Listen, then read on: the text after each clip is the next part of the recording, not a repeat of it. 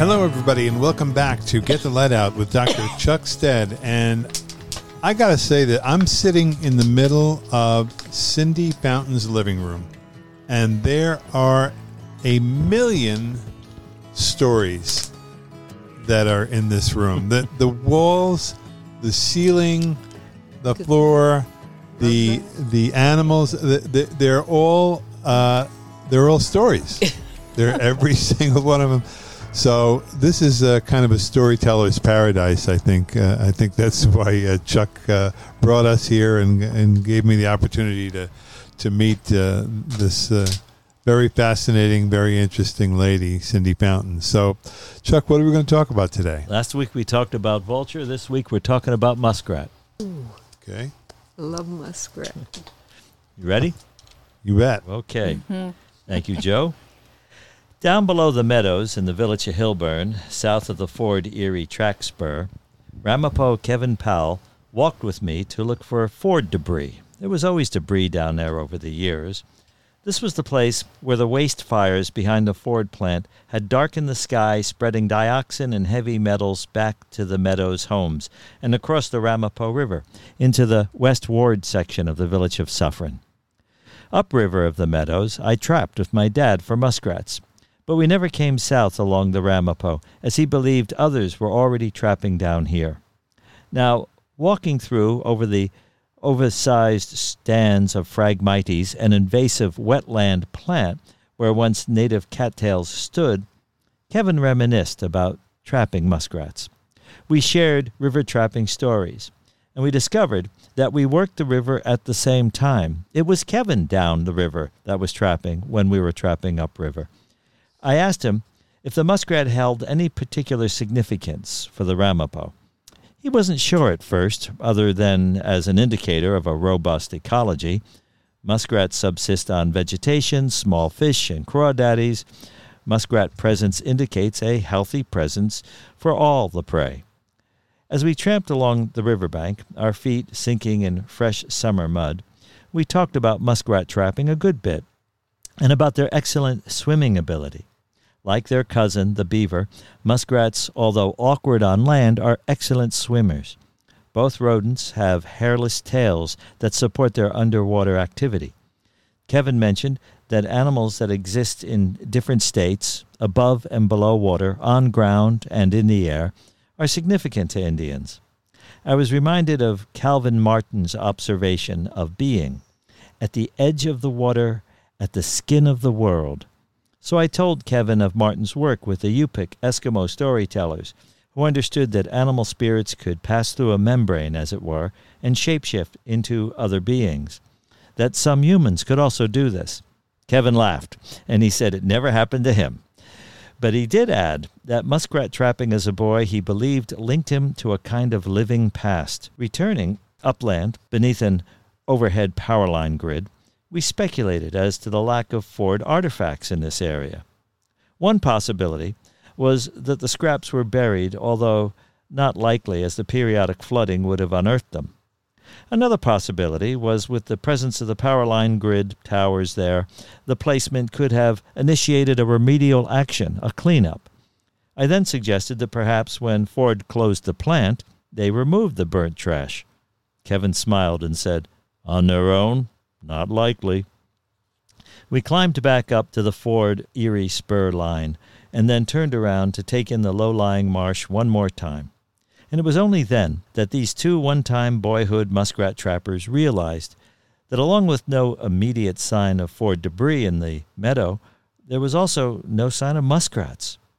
Out there beneath the waving golden stalks of Phragmites, we didn't notice a single muskrat slide. Phragmites, as it turns out, proliferates in soils that are laden with industrial metals, such as chromium, mercury, and of course, lead. Perhaps the absence of muskrat and the presence of Phragmites was a sign. Clearly, the stories told by the Ramapos have been acculturated by non native influence. Along with Eurocentric traditions, there is also an Afro American theme to be found in all the local lore. So, how is a listener to discern the native element? A keen eye and ear can pick up what is Ramapo Lenape when in the presence of a traditional teller. Often there is less formality and less theatrics, with the exception of perhaps ceremonial occasions. They may encourage a little circle around a small fire. The teller will burn some traditional offerings such as sage or cedar or even beaver chew, which is the gathered chips from a freshly gnawed tree site. Delivery, by tradition, defies Western grammar. Tenses jump all over the place. They dissolve into a past, leaping into a present, which often the events are yet to even happen, but they make it into the teller's narrative. As Chief Ronald Redbone once said, stories are kept alive through the telling. By telling of what happened a hundred years ago, it comes into being and it happens all over again. For the same token, Ramapo Moselle Van Dunk Stein has said, When you talk about tomorrow, it becomes today. This reordering of a linear time continues as part of the traditional belief and is core to the idea of speaking into being. Speaking into being. It is fundamental to the native way, and it is the key hurdle to native acculturation into white society. In terms of teasing out the influence of industrial culture and the impact of Ford contamination, one first looks to the traditional nature of the stories and examines how the story has come to its late 20th century version. All stories absorb their environmental surroundings and more or less report on them. Walking with a trapper, who is a person of the land, accustomed to local knowledge, it is inevitable to read the lack of muskrat sign and start to think of muskrat, of being more than the past, than the present. The elder in this case plays an important role in bringing muskrat back into the present with the use of the story. The Phragmites, an invasive plant that may indicate industrial influence in the soil, brings forth another piece of the change in the story. While a conservation biologist may indicate Phragmites is here purely as an opportunist invasive, the Ramapo may ask, why has the Phragmites come to this place? Phragmites, in the latter case, arrives with a story and builds upon an existing story. In the narrative of place, opportunity is not without intention. All beings bring sign, and all beings tell stories.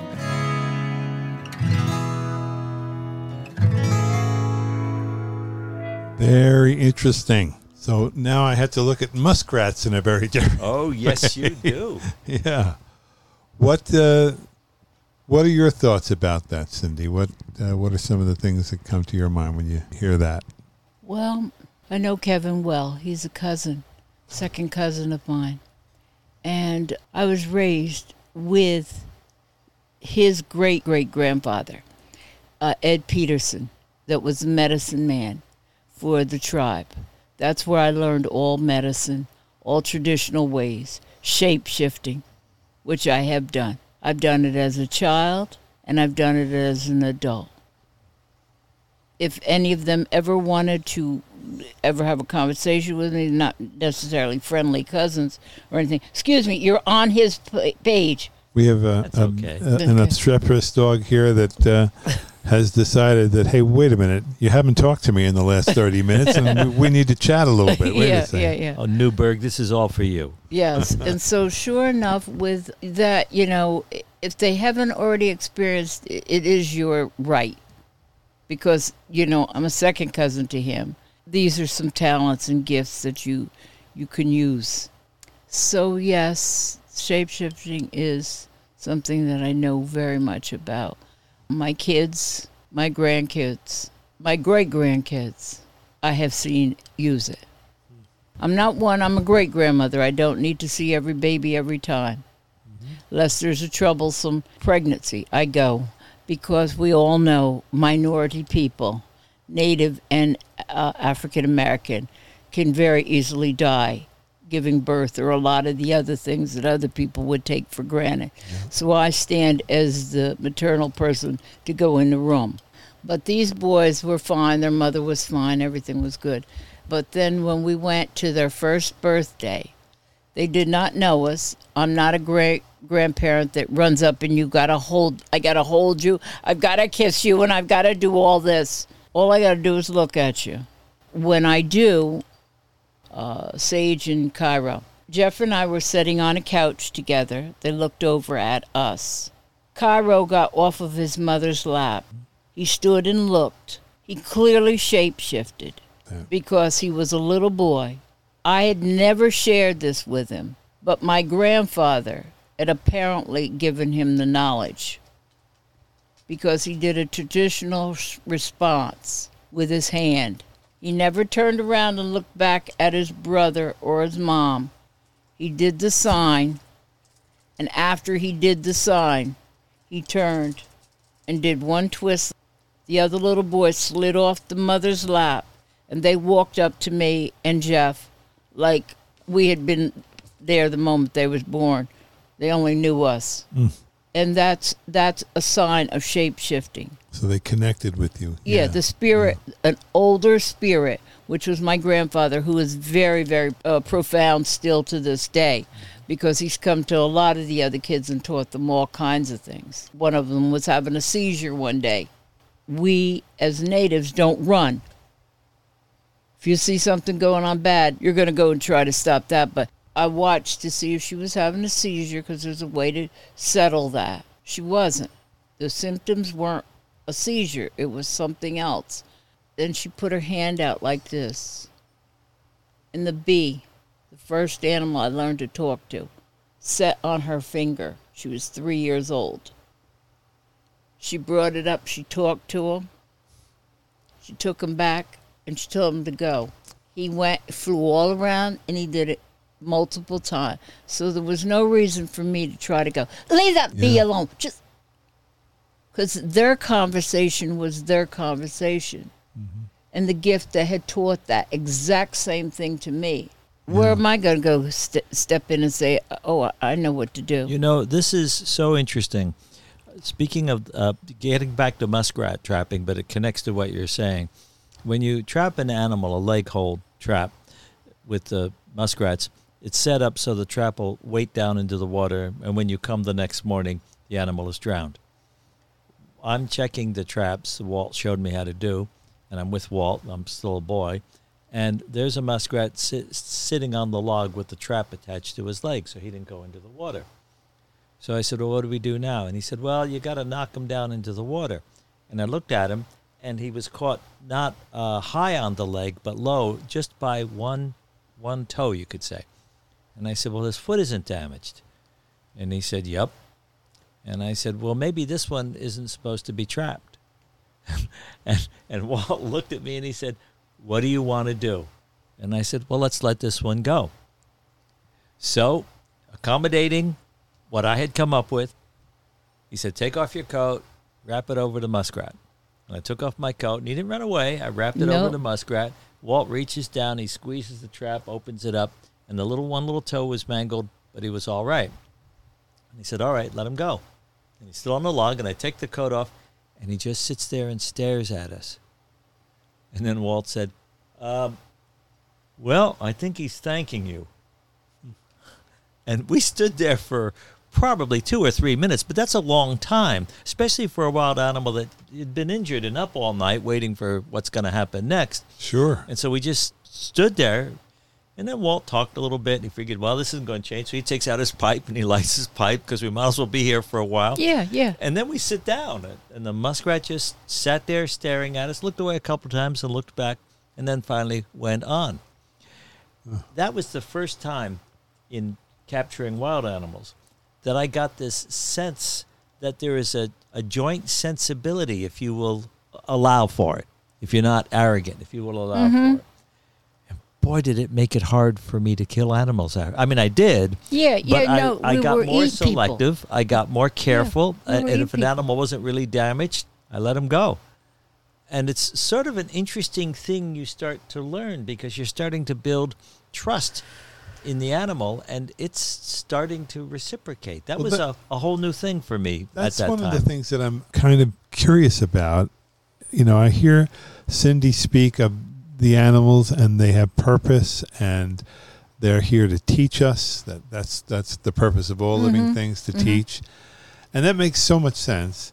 And then you you know the story that you just told So where is the line? When is it when is it appropriate to take the life of an animal? When Well, when let is me it, answer first, Cindy, because I'll be quick. Go ahead. We evolved as a species that went from scavenger, following predators and eating what they left behind, sort of doing what vulture does, to eventually becoming a little bit more savvy, watching how predators capture prey, and we evolved to eat more complex proteins, and that helped evolve our whole neocortex mm-hmm. development, the whole brain development, because the proteins got more. Com- so we kind of followed in terms of our real primitive state, a way in which it became necessary to eat other living things. But if you look deep into the culture of how this happened, we also find that at the same time, our primitive ancestors, our true elders, acknowledged without these other things, we wouldn't have lived. So it's more than flesh they give us, it's the lessons, it's the medicine. survival? And as we discovered that, some of us became far more selective at what we were doing and started doing something, uh, I would say, a little metaphysical. We started acknowledging and thanking the animal if it dies for us. And then when you have them, it's essentially saying grace. You say grace, you're thanking God. You're thanking God that you, mm-hmm. you have sustenance. But you're also thanking the sustenance for sacrificing itself so your children can live. That sort of becomes part of that whole tradition of respecting existence.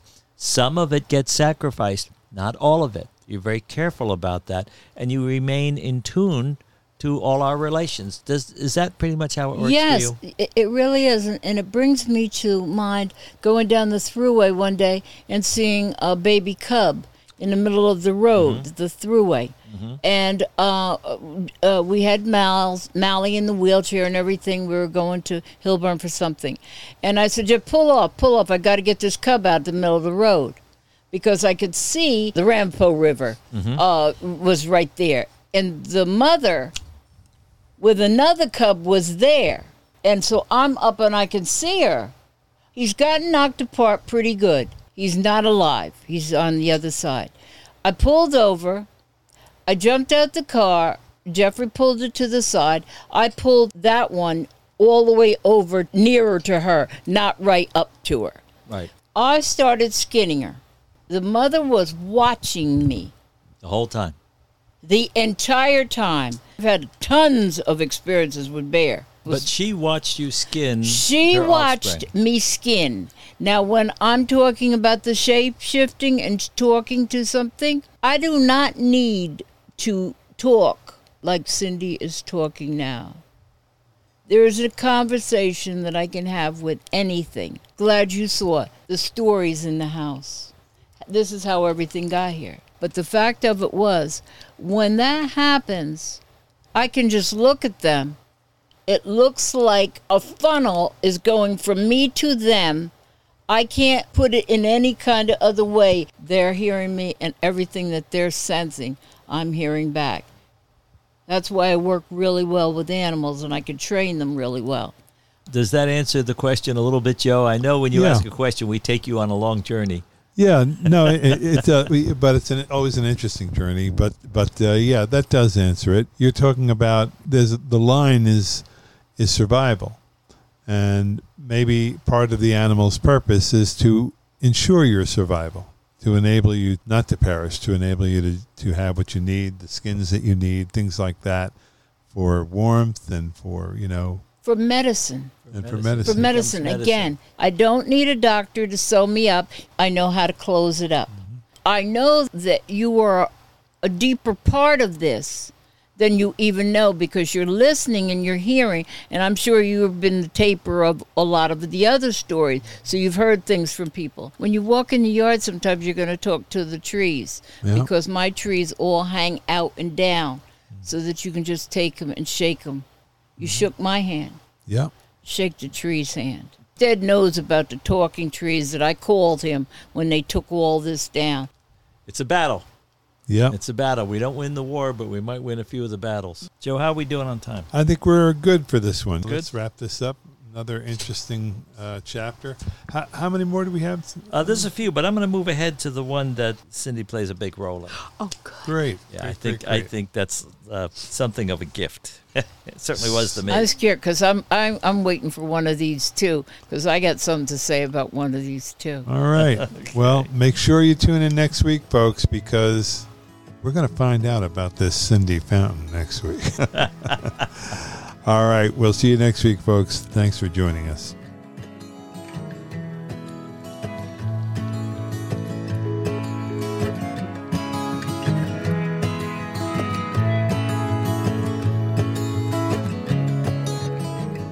And now for a word from our favorite sponsor, the Montgomery Book Exchange, your hometown used bookstore. Now at our new location at 84 Clinton Street in the heart of the Montgomery, New York business district.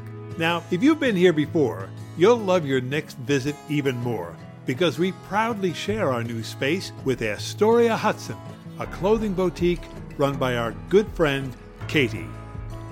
The Montgomery Book Exchange is a place where great books survive the test of time, where you can read a book enjoyed by someone a generation before you. You might even find notes in the margin giving you an insight as to what mattered the most to the previous reader. That's how Montgomery Book Exchange turns a great book into a shared experience. And the Montgomery Book Exchange is known throughout the Hudson Valley and beyond for innovations like their Facebook Live sales or their intimate author readings and book signing experiences. How about their member driven book club selections and book club talks? And did you know you can get store credits in the form of Montgomery Book Exchange book bucks when you bring your well loved and gently used books in for store credit? You can also find your Montgomery Book Exchange friends every first Friday evening at the monthly Handmade Montgomery event, which takes place from 6 to 8 p.m. This is a wonderful event featuring local artisans and hundreds of beautiful handmade items ranging from pottery to jewelry. For more information, just go to the MontgomeryBookExchange.com or call them at 845 764 1787. That's 845 764 1787. There's one more thing. They have a special location at 8 Factory Street dedicated to your young readers. They call it the Montgomery Book Exchange Children's Chapter, and it features a reading garden where your children can discover the joy of reading in a wonderful and stimulating learning environment. Also at this location, you'll find Miss Claire's Music Cupboard, featuring the award winning research based Kindermusik program. The Montgomery Book Exchange Children's Chapter is open Wednesday through Saturday. Check the website for specific class times that match your child's age. You can also contact the Children's Chapter at 845 522 9652. The MontgomeryBookExchange.com, your hometown used bookstore. You're going to love this place.